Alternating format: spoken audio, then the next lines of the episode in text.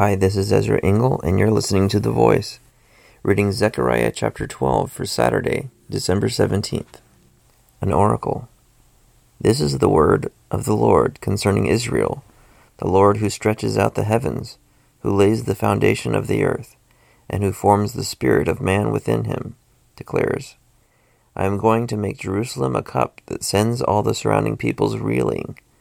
Judah will be besieged as well as Jerusalem on that day, when all the nations of the earth are gathered against her, I will make Jerusalem an immovable rock for all the nations.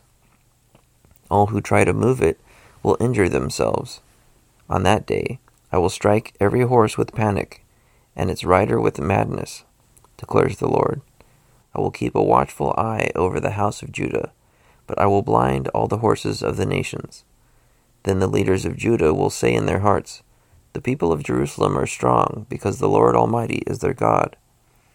On that day I will make the leaders of Judah like a firepot in a woodpile, like a flaming torch among sheaves. They will consume right and left all the surrounding peoples, but Jerusalem will remain intact in her place. The Lord will save the dwellings of Judah first, so that the honor of the house of David and of Jerusalem's inhabitants may not be greater than that of Judah. On that day, the Lord will shield those who live in Jerusalem, so that the feeblest among them will be like David, and the house of David will be like God, like the angel of the Lord going before them. On that day I will set out to destroy all the nations that attack Jerusalem, and I will pour out on the house of David and the inhabitants of Jerusalem a spirit of grace and supplication. They will look on me, the one they have pierced, and they will mourn for him as one mourns for an only child, and grieve bitterly for him as one grieves for a firstborn son. On that day the weeping in Jerusalem will be great, like the weeping of Hadad Rimmon in the plain of Megiddo.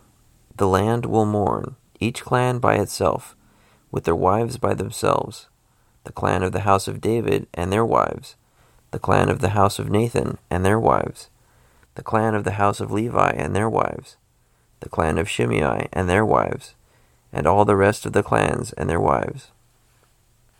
Zechariah chapter 12. So it looks like God will make Jerusalem like a fire pot, and things will be destroyed around it, but it will remain intact. And in verses 10 through 14, there's mourning. They will mourn for the one they have pierced. And that may be a reference to Jesus.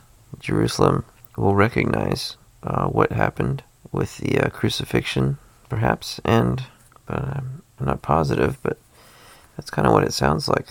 But it makes sense for God to strengthen and restore Jerusalem, and that the people of Jerusalem would be right with Him at that point.